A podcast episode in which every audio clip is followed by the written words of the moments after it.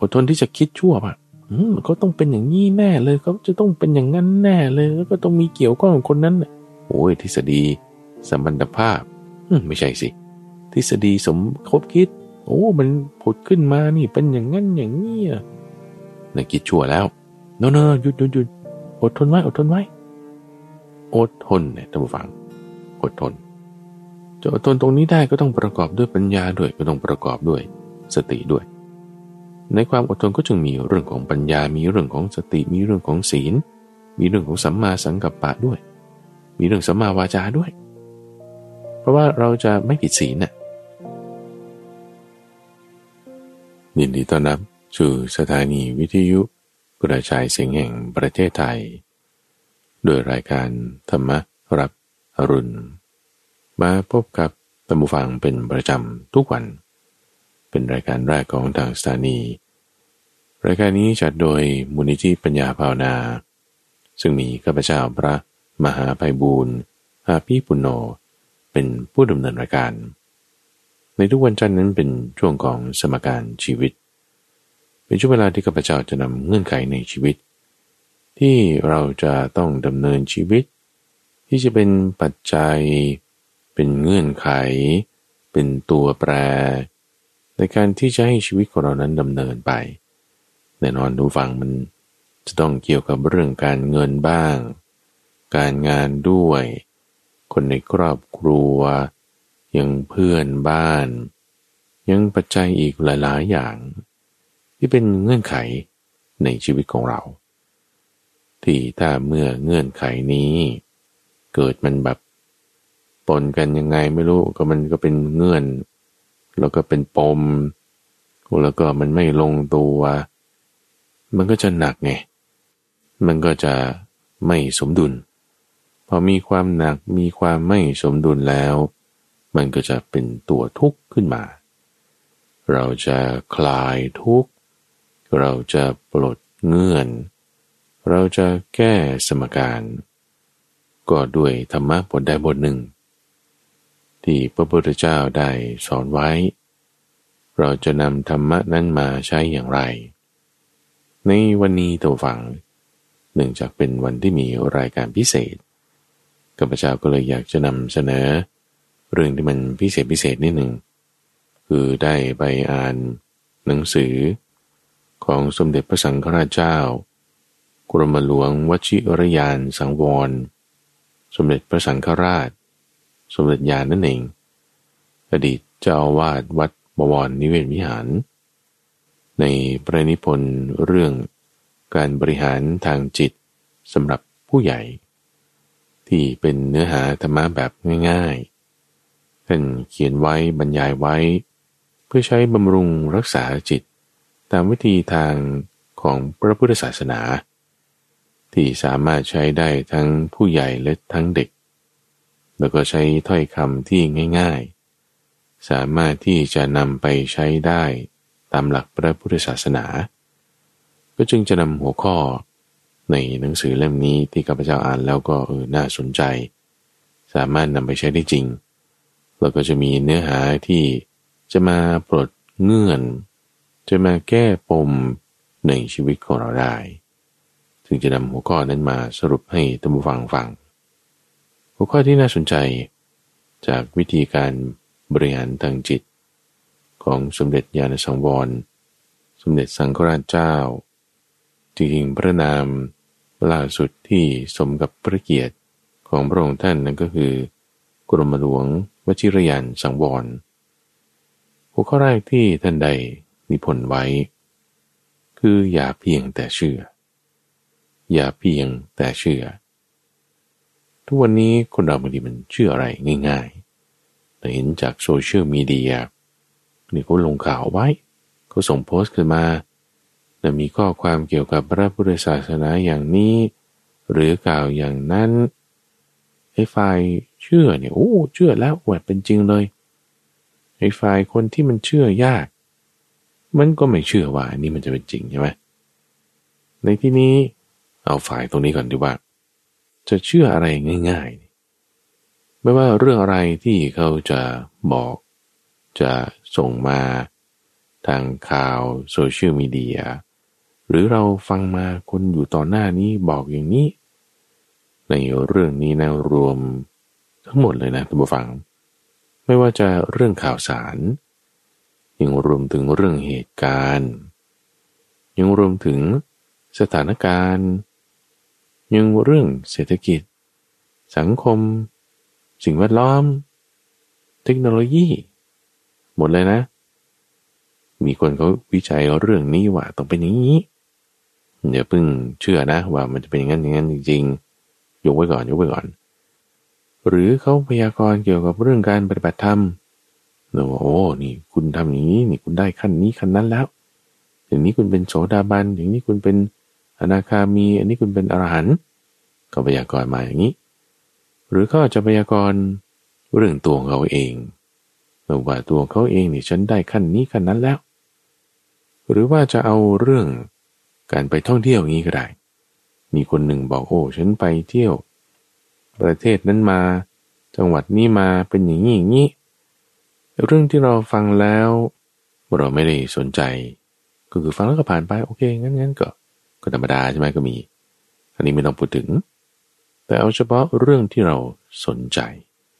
หรือเรื่องที่เราสนใจไม่ว่าเรื่องนั้น จะเป็นเรื่องอะไรก็ตามอย่างที่ว่ามาแล้วเนี่ยนะ มันมีอันตรายอยู่อย่างหนึ่งท่านผู้ฟัง ที่พระองค์ท่านได้กล่าวไว้เตือนเอาไว้ อันตรายนั้นมีสองประการ ในประการแรกก็คือเชื่อไปตามนั้นแล้วแต่ถ้าเชื่อไปตามนั้นแล้วว่าโอเคอันนี้จริง จริงแล้วไง สนใจไง สนใจที่จะทำที่จะปฏิบัติ ที่จะนำความรู้นั้นมาใช้งานต่อไป เราสมมุติด้วยนะว่า ข้อมูลที่รู้มานั้นนะมันเป็นจริงจริงๆเลยถูกต้องตรงจริงแล้ว แล้วเราก็เอามาสนใจด้วยว่า เราต้องการทำให้มันได้เป็นอย่างนั้นจริง ๆ ตามที่เขาว่ามา ทีนี้พอเราเอา ความรู้ความเข้าใจ หรือข้อมูลอะไรต่างๆที่เขาบอก แล้วมันเป็นจริงด้วยเนี่ยนะ แล้วเราก็สนใจลงมือทำเนี่ย ถ้าด้วยความเชื่อข้อนี้ ว่ามันจริงแล้วเราก็จะลงมือทำแต่มันยังไม่ได้ผลแต่ยังไม่ได้ผลขึ้นมาอย่างหนึ่ง อันตรายที่จะเกิดขึ้นก็คือว่า จะทำให้เกิดความไม่เชื่อ จะทำให้เกิดความที่แบบแหนงนายคลาย ความมั่นใจ นั่นคือ หมดความมั่นใจลงเอาทั้งทั้งที่ ก่อนหน้านี้ เชื่อว่าเป็นจริงใช่ไหมแต่พอมันทำไม่ได้ ตามความที่เขาว่านั้น ก็เลยหมดความเชื่ออันนี้เป็นอันตรายอย่างหนึ่งนี่เป็นประเด็นที่ท่านยกขึ้นแล้วมันก็จะมีประเด็นที่เราจะวิเคราะห์ต่อจากนี้ได้ทุกฝัง คือถ้าลำพังเพียงความเชื่ออย่างเดียว มันจะไม่ได้ทำให้เกิดผลได้ตามที่ต้องการ นี่คือเคสนะที่ว่า สิ่งที่พูดมานั้นเป็นความจริงจริงแล้วเป็นความจริงที่เราสนใจ จะทำให้เกิดผล แต่ว่ามันยังทำไม่ได้ เพราะองค์ประกอบ ถ้าลำพังมีความเชื่ออย่างเดียว มันไม่มันไม่ได้นะเช่นท่าบอกว่า โอ้ ความเกิดเป็นทุกข์ แล้วเราต้องการพ้นทุกข์เราก็ต้องให้พ้นจากการเกิด เออฉันก็เชื่อนะว่าการเกิดเป็นทุกข์การเกิดเป็นทุกข์ท่องทุกวันเลย จะพ้นจากทุกข์ต้องปฏิบัติตามมรรคแปดต้องปฏิบัติตามมรรคแปดโอเคเชื่อ แต่ถ้าเชื่อแล้วไม่ลงมือทำไม่ปฏิบัติตามมรรคแปดมันก็ไม่ได้ไงท่านผู้ฟัง มันจึงแค่ลำพังเพียงความเชื่ออย่างเดียวเนี่ยไม่ได้ ต้องอาศัยความเพียร ต้องอาศัยปัญญา ต้องอาศัยการทำจริงแน่วแน่จริงด้วย ถึงจะได้ผลตามที่ว่านั้น นี่คือประเด็นที่ท่านได้กล่าวไว้ อย่าเพียงแต่เชื่อ ทีนี้ในหัวข้อนี้เองก็ตามท่านผู้ฟัง มันก็มีเรื่องราวที่ให้วิเคราะห์เพิ่มเติมได้อีกหลายอย่าง เช่นในเคสในกรณีที่พูดถึงว่า ถ้าข้อมูลนั้นเนี่ย มันไม่ได้เป็นจริงมา แต่ว่าเราสนใจคิดว่ามันเป็นจริงขึ้นมาแต่ความจริงในที่นี้หมายถึงเป็นสัจจความจริง หรือเป็นข้อเท็จจริงก็ตาม แต่ว่ามันเป็นข้อที่เท็จนะ่ะแล้วเราเข้าใจว่ามันเป็นข้อเท็จจริงนะแล้วเราสนใจด้วยเนี่ย ถ้าลำพังเพียงอาศัยว่า เออ เชื่อเลยว่าจริง คุณก็เชื่อข่าวปลอมใช่ไหมล่ะ ข่าวลวงข่าวปลอม เชื่อแล้วเอามาอ้างอิงต่อ ตัวเองเอาคำโกหกนั้นมากล่าวอ้าง ก็จึงทำให้ตัวเองนั้นก็ดูเป็นคนโกหกไป นี่ก็โทษประการที่สองที่ว่าถ้าลำพังเพียงเชื่อเลยเนี่ยนะ เชื่ออย่างเดียวเลยไม่ได้ตรวจสอบความจริง ไม่ได้เข้าใจให้ถูกต้อง ไม่ได้ไตรตรองด้วยปัญญา โทษแบบนี้ก็เกิดขึ้นได้ หรือในเคสสมฟังเคสที่สามคือลักษณะที่ว่าข้อมูลนั้นเป็นจริงมาด้วย แต่ว่าเราไม่ได้สนใจไม่ได้ใส่ใจก็มี ซึ่งเคสแบบนี้มันจะแยกเป็นสองอย่าง คือเรื่องที่เป็นข้อเท็จจริงธรรมดาทั่วไปไม่ได้เกี่ยวข้องกับชีวิตของเรา เราไม่ได้สนใจก็ไม่เป็นไร แต่ถ้าบอกว่าเป็นเรื่องที่มันดีๆ แล้วเราก็เลยไม่ได้เชื่อไม่ได้สนใจ อันนี้จะเป็นโทษได้ เพราะเรื่องดีๆ คุณดันไม่สนใจ ไม่ใส่ใจไม่เชื่อ ก็จะทำให้เราพลาดโอกาส ทีนี้ระบบของทางพระพุทธศาสนาเนี่ยตัวฝัง มันจึงไม่ได้อยู่ที่ความเชื่ออย่างเดียว หรือไม่เชื่ออย่างเดียว คือถ้าเราจะเชื่ออย่างเดียวไปหมดทุกอย่าง แล้วไม่ได้ลงมือทำไม่ได้ปฏิบัติ ผลมันก็ไม่เกิดใช่มันจึงไม่ได้อยู่ที่ระบบของความเชื่ออย่างเดียว ในขณะเดียวกันถ้าสมมติสิ่งที่เราเรียไม่ได้เชื่อเราจริงจะเป็นจริง ๆ หรือเปล่า ไม่ว่าจะเรื่องของการบรรลุธรรมอะถ้ามีคนพยากรณ์ว่าโอเค คุณได้ขนาดแล้วนะ คือถ้ามีคนพูดอย่างนี้ขึ้นแล้ว แล้วเราอาสมมติว่าเชื่อ ถ้าเชื่อแล้ว เออเราได้ขั้นนี้แล้วเนี่ย เออถ้างั้นเราก็แบบทำอะไรไม่ดีบ้างก็ได้ กินเหล้าบ้างก็ได้ ไปเที่ยวบ้างก็ได้เฮ้นี่มัน มันมันก็ถูกแล้วใช่ไหมหรือ เฮ้ยไม่เชื่อหรอก ไม่น่าจะเป็นจริงได้ จะยังมีจิตใจแบบนั้นแบบนี้อยู่ดีโอ้ยแต่เขาพยากรณ์ว่าเราไม่ได้เป็นอย่างนั้นหรือเราเป็นอย่างนั้น เราก็ยังต้องทำตามระบบของมรรคแปดอยู่ดีไง ในพระพุทธศาสนาเนี่ยจึงไม่ได้ลำพังเพียงมีแค่ความเชื่อเท่านั้น แต่ว่าต้องมีองค์ประกอบอื่นๆ มาเป็นตัวประกอบกันให้สมบูรณ์ขึ้นมาด้วย ก็จะหมายว่า มันต้องมีความเพียรด้วย ต้องมีศีลด้วย ต้องมีสติด้วย ต้องมีสมาธิด้วย ต้องมีปัญญาด้วย มาประกอบกันลำพังเพียงความเชื่อ ไม่พอ ไม่ได้ ไม่ใช่ ไม่ถูกเราสังเกตดูในธรรมะหัวข้อใดก็ตามนะตัมบูฟัง คือตั้งปรัตตรัยปิฎกเนี่ยข้าพเจ้ายังไม่เจอเลย ที่ว่าถ้าพูดถึงเรื่องศรัทธาแล้ว จะไม่มีปัญญามาประกอบไว้เนี่ย ไม่มีเลย ตรงไหนมีหัวข้อศรัทธาคือความเชื่อแล้ว ก็จะมีธรรมะอื่นมาประกบเอาไว้เสมอ เจาะจงลงไปเลยคือเอาเรื่องของปัญญา จะต้องมาประกอบกันเสมอท่านผู้ฟังแต่จะมีอย่างอื่นแทรกเข้ามาเช่นสมาธิด้วยเช่นความเพียรด้วย สติด้วยเอามันก็รวมเป็นอินทรีห้าเป็นพละห้า เออมันจะมีมาด้วยเสมอ เอ้บางทีเรื่องนี้ฉันยังไม่เชื่อหรอก ว่าเขาจะพูดอย่างเงี้ยมันจริงไหม หรือมันจะได้ไหม หรือฉันได้แล้ว หรือคนนั้นเขาได้แล้ว แต่ถ้าเรามีความเพียร มีศีล มีปัญญา มีสติ มาประกอบกันเอาไว้แล้วนะ ความเชื่อมันมันมีมาได้ ความเชื่อเนี่ยมันเกิดขึ้นได้ มันทำให้เต็มได้ ด้วยคุณทำข้ออื่นๆ ที่เราลองลงมือทำลงมือปฏิบัติ ไม่ต้องเอาคนอื่นไกลตัวฝั่งพระมหาไพบูลนี่แหละแรกๆก่อนมาศึกษาในทางคำสอนของพระพุทธเจ้านี่ตัวฝังข้าพเจ้าเนี่ยมันมันเชื่ออะไรยากนะไม่ค่อยเชื่ออะไรมากเท่าไหร่เราก็เคยจะว่าไงไม่ไม่ได้จะหลงเชื่อไปเลยเป็นคนเชื่อยากก็ว่าง่ายๆก็มีวิจิกิจฉาเยอะ มีความเคลือบแคลงสงสัยมากว่าคำสอนของพระพุทธเจ้าเนี่ยมันจะทำได้หรือหรือยังไง ไม่ค่อยเชื่อเท่าไหร่แต่ว่าเอาลองทำดูมันก็มีศรัทธาอยู่นิดหน่อยแต่ไม่ได้แบบเต็มร้อยนะแล้วก็ลองลงมือทำดูปฏิบัติทำดูหนึ่งครูอาจารย์สอนนี้โอเค เราก็ลองทำไปแต่บอกอย่าทำอย่างนั้นโอเค เราก็ลองทำดูไอ้ที่ทำทำเนี่ยคือสร้างเหตุไง สร้างเหตุของศีลสร้างเหตุของสมาธิ สร้างเหตุของปัญญาเฮ้ยมันทำให้เกิดความมั่นใจขึ้นมาโอ้ใช่ไงวิธีนี้มันถูกต้องไงมันดีงามนะเนี่ย เพราะฉะนั้นพอเราสร้างเหตุปัจจัยอื่น ๆ ที่จะประกอบกันลักษณะที่พูดนี้คือเป็นการปรับอินทรีย์ขึ้นมา ให้อินทรีย์คือศรัทธานั้นมันเพิ่มขึ้นมาได้ โดยที่ว่าตอนแรกเราก็ยังไม่ได้เชื่อเท่าไหร่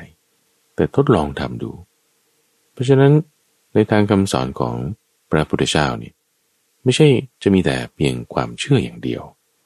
หรือถ้าใช้ความเชื่ออย่างเดียวแล้ว อย่างอื่นมันจะสำเร็จขึ้นมาได้ มันไม่ใช่ แต่ด้วยความเชื่อแล้วเราลงมือทำลงมือปฏิบัติอย่างอื่นเพิ่มขึ้นมา เออมันยังจะประกอบกันแล้วได้ หรือถ้าไม่ได้มีความเชื่อมาแต่เดิมเลยทำตามระบบทำตามข้อปฏิบัติ ความเชื่อมันจึงเกิดขึ้นมาได้ ลักษณะคำสอนที่ประกอบกันหลายๆ อย่าง มีขั้นมีตอน แล้วก็มีระเบียบวิธีการปฏิบัติ จึงเป็นระบบไงท่านผู้ฟัง ซึ่งมันมีข้อดีว่า สามารถที่จะใช้ตรวจสอบ cross check double check ถึงเรื่องเหตุและผลกันได้ แต่ถ้าเราต้องการผลแบบนี้เราต้องสร้างเหตุอย่างนี้ เหตุนี้มีหนึ่งสองสามซึ่งไอเหตุแบบนี้มันก็จะมาจากผลของอีกอย่างหนึ่งต่อเนื่องกันมา ไม่ใช่โดยส่วนเดียวอันใดอันหนึ่ง ด้วยความที่เป็นระบบนี้มันก็จึงทำให้บางทีบางคนเนี่ยท้อแท้ ในการที่จะลงมือทำลงมือปฏิบัติ เพราะมันต้องหลายอย่างเหลือเกินนะทำไมมันหลายอย่างเหลือเกินนะมันอย่างเดียวไม่ได้หรือ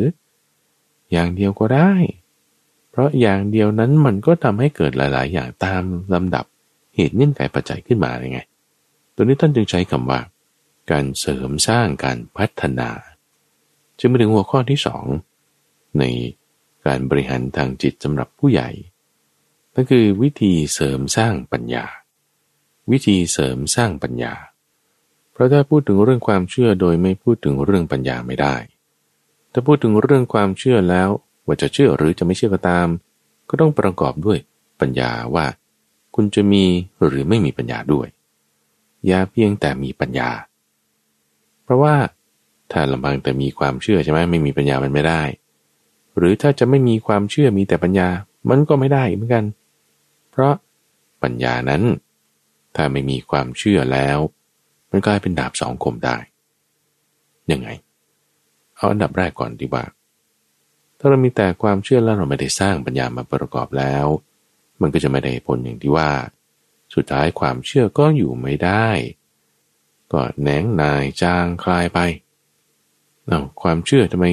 ที่ว่ามั่นคง เหมือนเสา ฝังปักไว้อย่างดีทำไมมันโยกคลอนได้ นั่นก็เพราะไม่มีปัญญา มาเป็นตัวตกแต่งให้มันดีให้มันมั่นคง ไม่มีปัญญานะทางฝั่งศรัทธานี่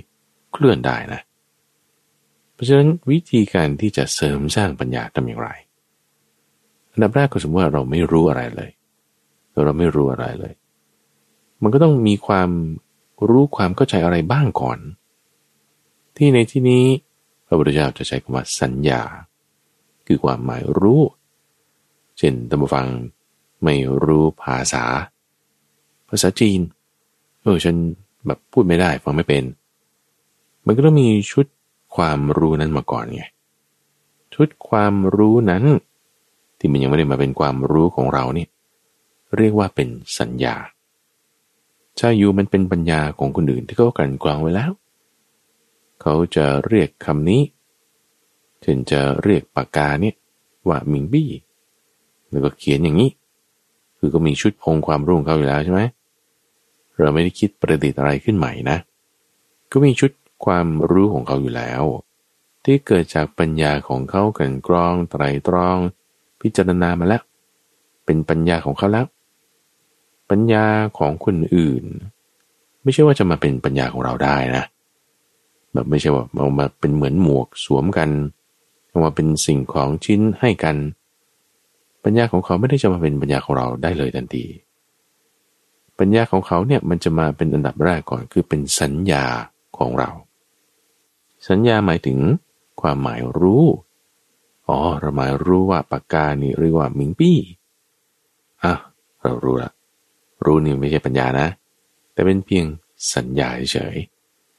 หรือข่าวสารนี่ก็ได้ทุกฝัง ทุกอย่างที่เป็นข่าวสารมาเนี่ยเป็นสัญญาทั้งหมดเลย หนังสือชุดความรู้อะไรก็ตามที่เราเรียนทั้งหมดเลยเนี่ย เป็นสัญญาทั้งหมดเลย ยังไม่ได้เกิดเป็นปัญญาเลยซึ่งความรู้ที่คุณเรียนในห้องเรียน คุณเรียนวิชาอะไรคณิตศาสตร์ อีกคนหนึ่งก็เรียนสังคม อีกคนหนึ่งเรียนการปกครองรัฐศาสตร์ วิทยาศาสตร์เรียนมาหมดอะเรียนมาแล้วใช่ปะเป็นชุดองค์ความรู้แล้วเนี่ย เข้ามาในหัวของเราแล้วเนี่ย มันเป็นข้อมูล ข้อมูลต่างๆเหล่านั้นต้องประกอบกัน ที่จะเกิดการใช้งานได้เช่นว่าคุณรู้ว่าสิ่งนี้เป็นปากกาด้วยภาษาจีนแล้วไง มีอะไรก็จะพูดแต่คำนี้อย่างเดียวหรอ ไม่ได้มันก็ต้องมาประกอบกันกับว่า กระดาษ หนังสือคุณต้องการสื่อสารว่าอะไร คุณจะขายหรือคุณจะซื้อ หรือคุณต้องการปากกามาทำอะไร มันต้องไปประกอบกันอย่างอื่นด้วยมาประกอบกันแล้วจึงจะเป็นความรู้เป็นการใช้งานขึ้นมาได้ ลักษณะเดียวกันกับในทางคำสอนของพระพุทธเจ้าหนูว่าถ้าท่านบอกไว้ว่าศีลเป็นไปเพื่อความไม่ร้อนใจ จะมีความไม่ร้อนใจได้ต้องรักษาศีล แต่ฉันก็มีศีลอยู่แล้วนะทำไมฉันยังกลุ้มใจเรื่องลูกบ้าง เรื่องผัวบ้าง เรื่องคู่ครองบ้าง เรื่องการงานบ้าง เรื่องสุขภาพบ้างเอาเรารู้เรื่องศีลมาแต่ทำไมเราไม่ได้อนนิสงส์ของศีลที่มันก็ต้องมีอย่างอื่นประกอบด้วยนะ ความเพียรด้วยนะทำอย่างต่อเนื่องทำอย่างติดต่อทำอย่างไม่ขาดสายยังต้องมีเรื่องสติด้วยนะ มีเรื่องปัญญา ในศีลนี้ก็มีปัญญาประกอบด้วยนะ เพราะว่าคนที่ถ้ามีศีลแล้วไม่มีปัญญาเลย คุณจะไม่ถูกแล้ว เป็นศีลพัตประมาทคือการปฏิบัติปฏิบัติชนิดที่รูปกำกำไม่เข้าถึงจุดประสงค์ของเขา เอามีศีลเต็มแล้วมันก็ต้องมีสมาธิพอประมาณมีปัญญาพอประมาณ มาประกอบกันด้วย จะให้เกิดปัญญาได้ตัมวัง จะต้องเอา องค์ความรู้ชุดความรู้ต่างๆ เหล่านั้นเนี่ยที่เราฟังมาเป็นสัญญาเนี่ยเปลี่ยนสัญญาให้เป็นปัญญา ด้วยสมาธิ วิธีเสริมสร้างปัญญา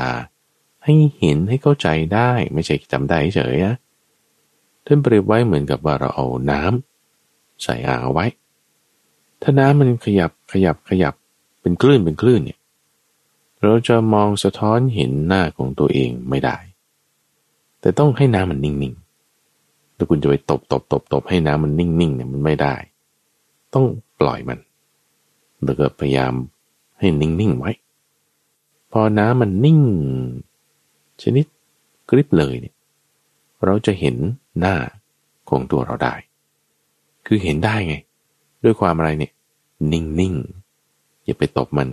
อย่าไปขยับมันอย่าไปโดนมัน เช่นเดียวกันนะทุกฝังว่า สัญญาความหมายรู้อะไรต่างๆ ที่เราได้เรียนมารู้มา จะให้เกิดเป็นปัญญาได้ ต้องอาศัยสมาธิ เพราะปัญญาคือเหตุผล การอบรมปัญญาคือการอบรมเหตุผล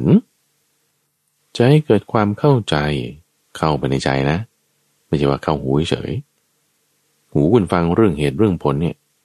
มันเข้าหูได้อยู่เข้าสมองได้อยู่ แต่จะเข้าไปในใจไหม จะเข้าสู่ใจเกิดเป็นปัญญาได้ เข้าใจเหตุผลนั้นได้ จิตเนี่ยต้องเปิด จิตเนี่ยต้องนิ่ง จิตจะเปิดจิตจะนิ่งได้ด้วยสมาธิ จิตจะมีความแจ่มใสเห็นได้ด้วยสมาธิ ปัญญานั้นจะไม่ได้เกิดขึ้นเองลอยๆระวัง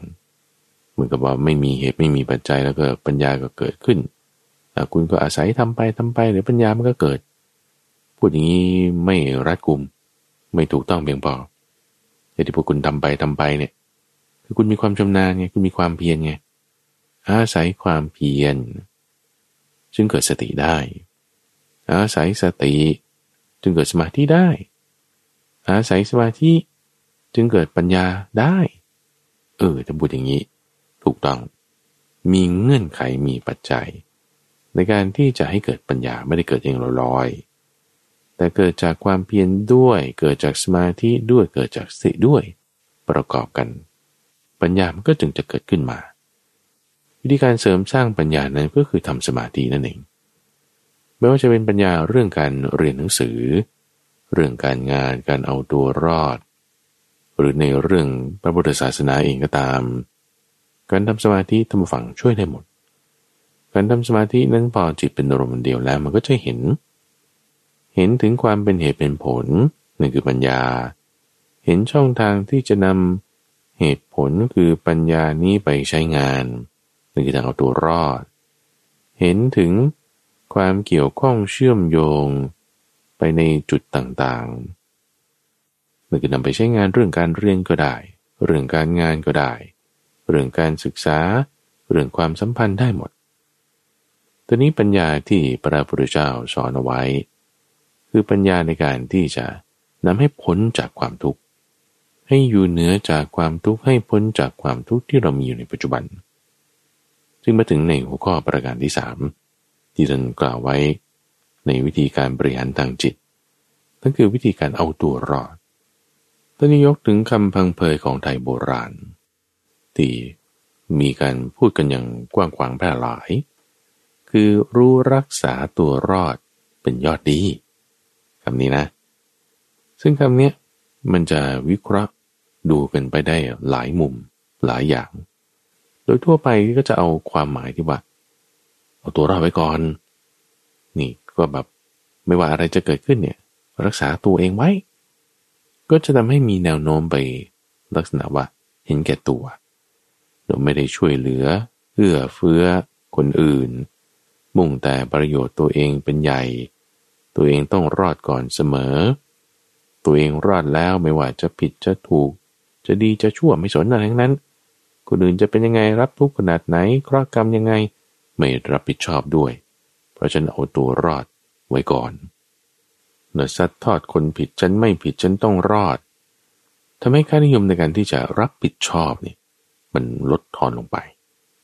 คือไม่กล้าไง คือไม่กล้าที่จะรับผิดรับแต่ชอบอย่างเดียว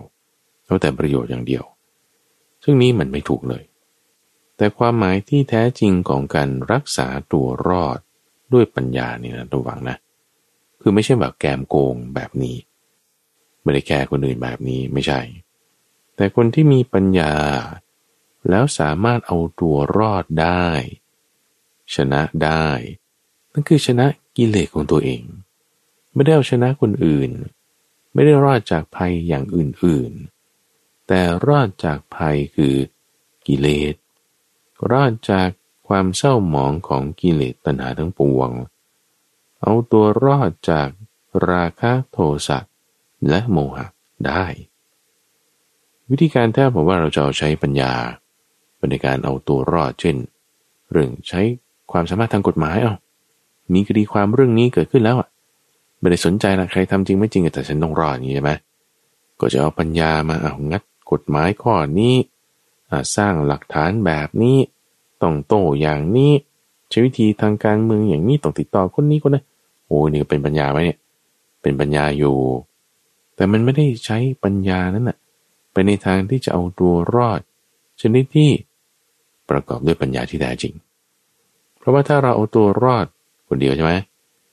แล้วเกิดเป็นโทษกับคนอื่น เกิดเป็นโทษกับทั้งสองฝ่าย เป็นโทษในเวลาต่อมาแล้วต่อมาอีก อันนี้คือมันไม่รอดจริงนะ อันนี้คือสร้างกับดักให้ตัวเองภายหน้า ตอนนี้รอดอยู่ แต่กับดักข้างหน้าเนี่ยคุณจะตกลงอีกนะ คนโกหกวันนี้เอาตัวรอดไปวันๆใช่ไหมแต่พอถึงเวลามันมาเนี่ย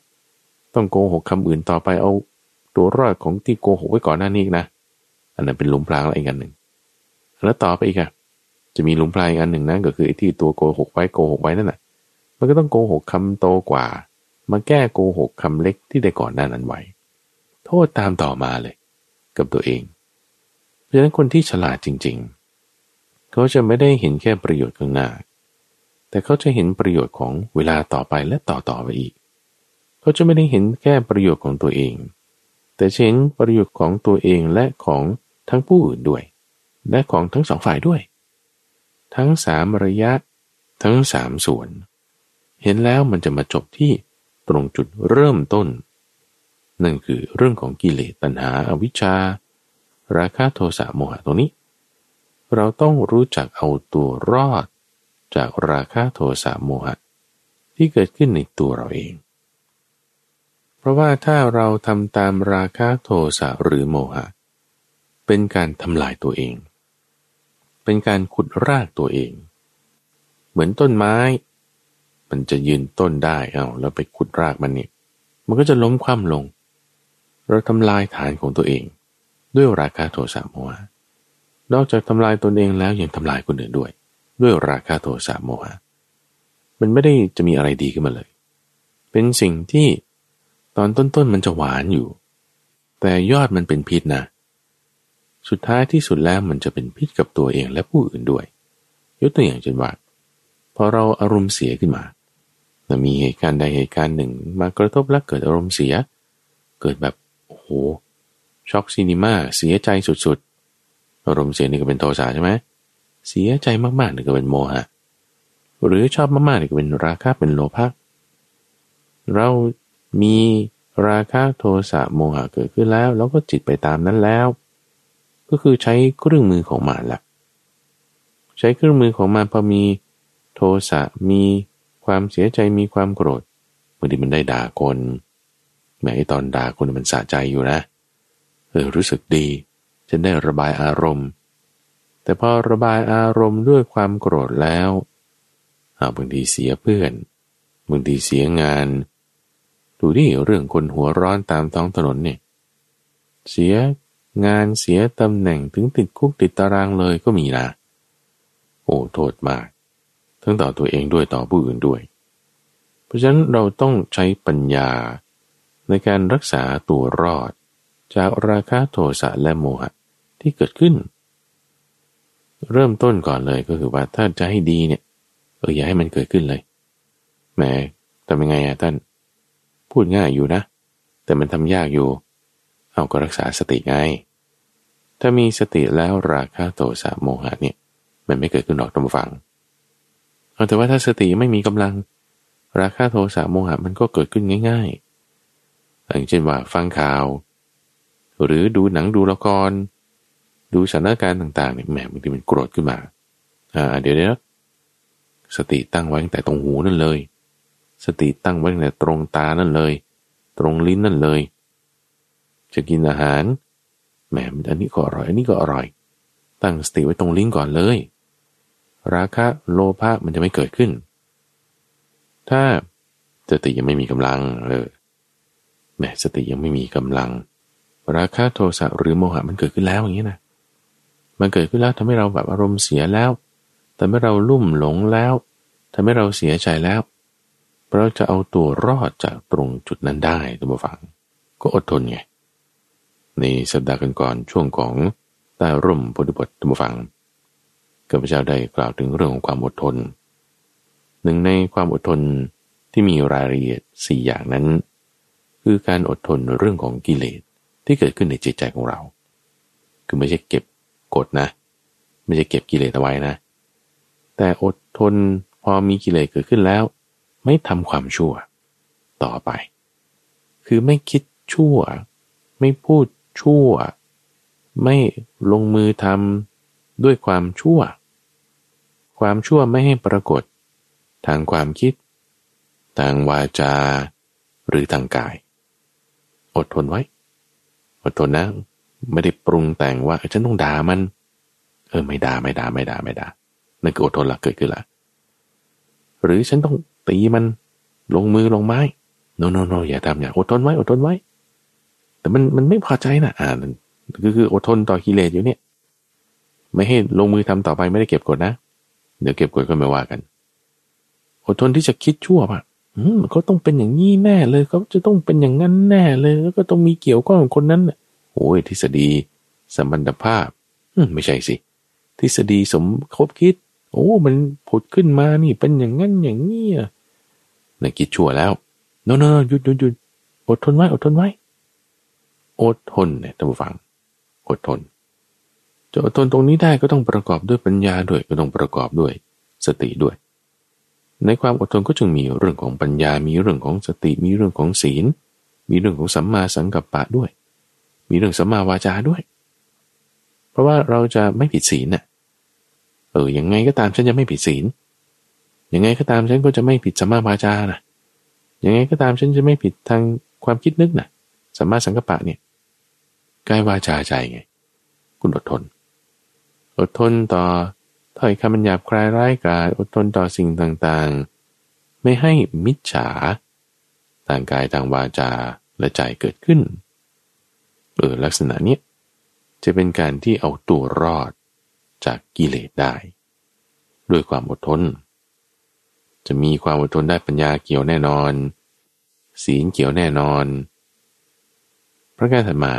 นอกจากเอาตัวรอดจากราคะโทสะโมหะของตัวเราเองแล้วนะทุกฝังนะไม่มันไปทำไม่ดีอะไรต่อไป สร้างอกุศลต่อไป เราก็ต้องรู้จักเอาตัวรอดจากราคะโทสะโมหะของคนอื่นด้วยนะ เพราะว่าถ้าสมมติสถานการณ์ที่ว่ามันเกิดกับตัวเราเองใช่ไหมเกิดกับคนอื่นก็เป็นอย่างนั้นด้วยเหมือนกัน แล้วถ้าเปิดว่าคนอื่นนั้นเขาอดทนได้ไม่มากยังแสดงอาการออกมาทางวาจาเป็นคำด่าคำว่าบ้าง แสดงออกมาทางมือทางม้าเป็นการตีการผิดศีลบ้าง แสดงออกมาทางความคิดนึกของเขาเอง เป็นมิจฉาสังกปะบ้าง เพราะสิ่งเหล่านั้นมันออกมานี่บางทีมันมาโดนตัวเราใช่ปะมาโดนเราแล้วเราถูกด่าถูกว่าด้วยอารมณ์โกรธของเขาเราถูกใส่ร้ายนินทาโดยมิจฉาวาจาของเขา เราจะเอาตัวรอดจากราคะโทสะโมหะของเขาที่อยู่ในจิตใจของเขาเนี่ย แล้วส่งผลออกมา ให้เราเห็นได้ทางตาทางหู เรารู้สึกได้ทางความคิดนึกต่างๆเนี่ยเราจะเอาตัวรอดจากราคะโทสะโมหะของเขา ก็ด้วยความอดทนอีกเหมือนกันนะทุกฝัง เพราะวาจาหยาบคายร้ายกาจการลงมือทุบตีต่างๆ นั้น ผ่านมาทางตาหูจมูกลิ้นกายใจของเรา รวมเรียกตรงนี้มันก็เกิดทุกข์ไงทุกข์จากภาษาที่ไม่น่าพอใจ ทุกข์จากความร้อนความหนาวการถูกทำร้าย ทุกจากวาจาที่มากระทบ อดทน ก็จะเป็นตัวที่รักษาจิตของเราให้เอาตัวรอด จากราคาโทสะโมหะของคนอื่นด้วยเหมือนกัน หรือสติก็ได้ทุกฝัง สติที่เราตั้งไว้ตั้งแต่แรกแล้วเลย ไม่ให้ราคะโทสะโมหะมันเกิดขึ้นกลับมาในใจของเรา คือมันเหนี่ยวนำกันไงทุกวัง สมมติคนนั้นก็มีราคะมีโทสะด่าเราแล้วอย่างเงี้ยนะ ฮ้ยมันก็จะเหนี่ยวนำให้เรามีราคะโทสะด่าเขาตอบอีกอย่างนี้ เอา้าราคะโทสะโมหะ ก็เหนี่ยวนำกันให้มีราคะโทสะโมหะมากขึ้นมากขึ้น แล้วมันจะไปจบตรงไหนโอ้ยจบตรงที่ตายทั้งคู่อะดูทะเลาะกันมีสงครามกันแล้วเป็นไง ทั้งสองฝ่ายสูญเสีย มีแต่ความสูญเสียและสูญเสีย ไม่เกิดประโยชน์เลย เอาใหม่นะเอาใหม่ ความดีก็เหมือนกันนะท่านฟัง ความดีเนี่ยก็เหนี่ยวนำกันให้เกิดความดีไอ้คนนี้ให้ทานมา โอ้ฉันรับมาแล้วฉันรู้สึกดี ฉันก็ให้ทานต่อ หรือทำความดีต่อ หรือทำความเพียรเพิ่มขึ้น เห็นคนนั้นทำความดี เราก็มีกำลังใจในการที่จะทำความดีเพิ่มเติมไป ความดีมันก็เหนี่ยวนำให้เกิดความดีเฮ้ยนี่ก็ประโยชน์ทั้งสองฝ่ายเออดี วินวินด้วยกัน คนนี้ก็แผ่เมตตาให้เออวันนี้จิตใจเราได้รับกระแสความรักความเมตตา สบายใจดี อพอเรามีความสบายใจที่เราก็พูดจาดีๆ เป็นสมาวาจา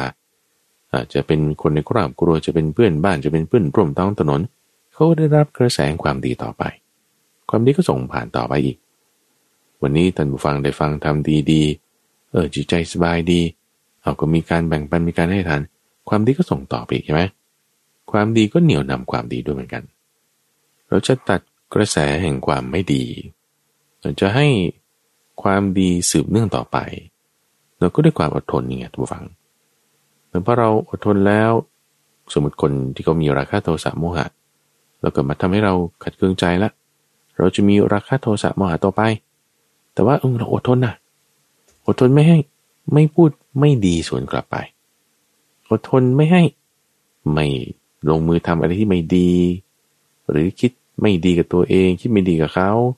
อดทนไว้อดทนไว้ มันตัดได้เลยไงตัดกระแสของราคาโทสะหมัวที่จะสืบเนื่องต่อไปคนอื่นต่อไป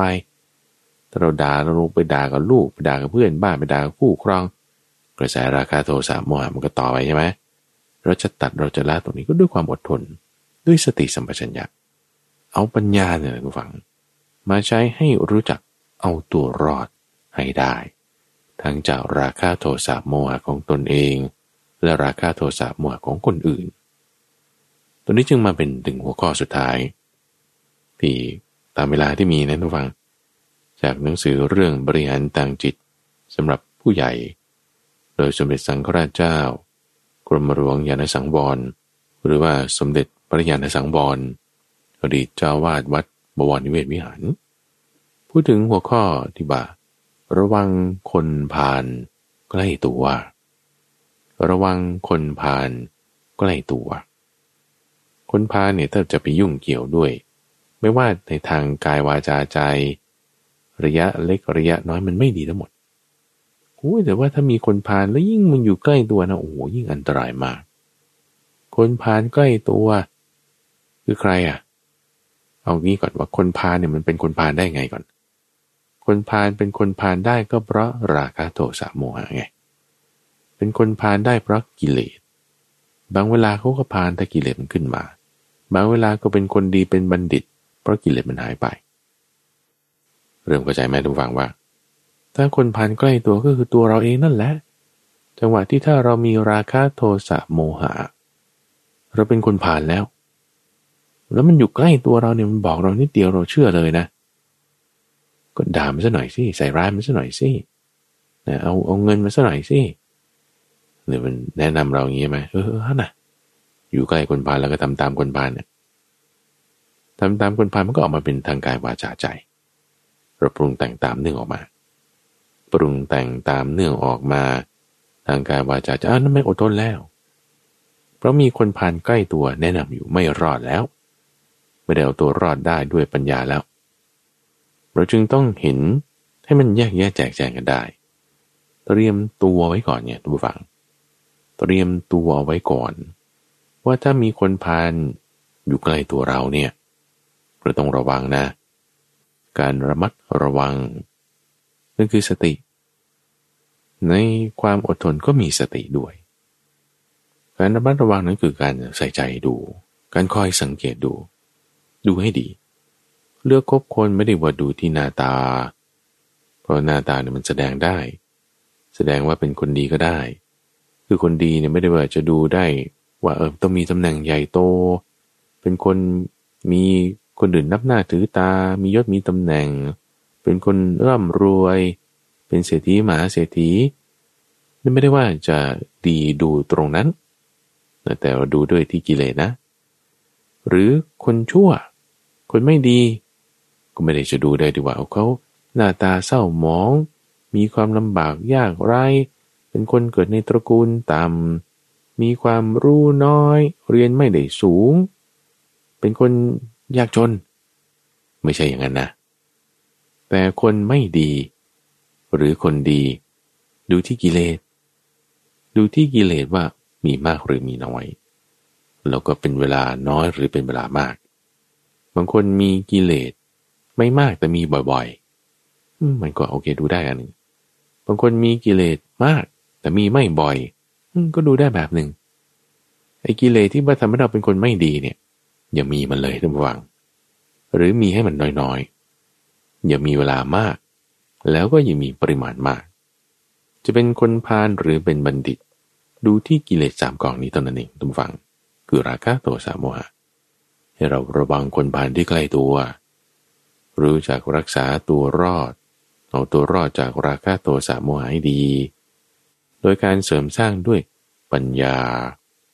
ที่ไม่ใช่มีระบบเพียงแค่ความเชื่อ แต่มีหลายๆ องค์ประกอบ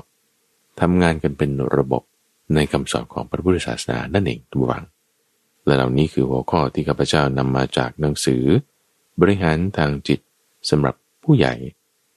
โดยสมเด็จจังกราชเจ้า กรมหลวงวชิรยานสังวร ที่ท่านได้นิพนธ์เอาไว้ โดยการนำเอาหัวข้อธรรมะที่แบบง่ายๆ ใช้ได้ทั้งเด็กและผู้ใหญ่ สามารถนำไปใช้ได้ในชีวิตประจำวัน แล้วก็จะเกิดประโยชน์กับทั้งตนเองและผู้อื่นด้วย ในช่วงของสมการชีวิตนั้นจะมาพบกับธรรมฟังเป็นประจำในทุกวันจันทร์ ตั้งแต่เวลาตีห้ถึงหกโมงเช้าทางสถานีวิทยุกระจายเสียงแห่งประเทศไทย ท่านสามารถติดตามรับฟังได้ในระบบพอดแคสต์ ที่ YouTube Channel หรือว่าเครื่องเล่นที่มีแอปพลิเคชัน หรือว่าที่เว็บไซต์ก็ได้ ที่เว็บไซต์ปัญญา .org p a n y a .org ที่เว็บไซต์นี้ นอกจากฟังย้อนหลังได้แล้วท่านฟังก็ยังจะสามารถดูประสูตรเรื่องราวต่างๆ ประกอบ บทสรุปย่อก่อนที่จะฟัง เราก็ยังมีเนื้อหาอื่นๆ ที่ประกอบเพิ่มเติมด้วย รายการนี้นำเสนอโดยมูลนิธิปัญญาภาวนาจึงมีข้าพเจ้าพระมหาไปบูรณาภิปุณโญเป็นผู้ดำเนินรายการ แล้วพบกันใหม่ในวันพรุ่งนี้ เจริญพร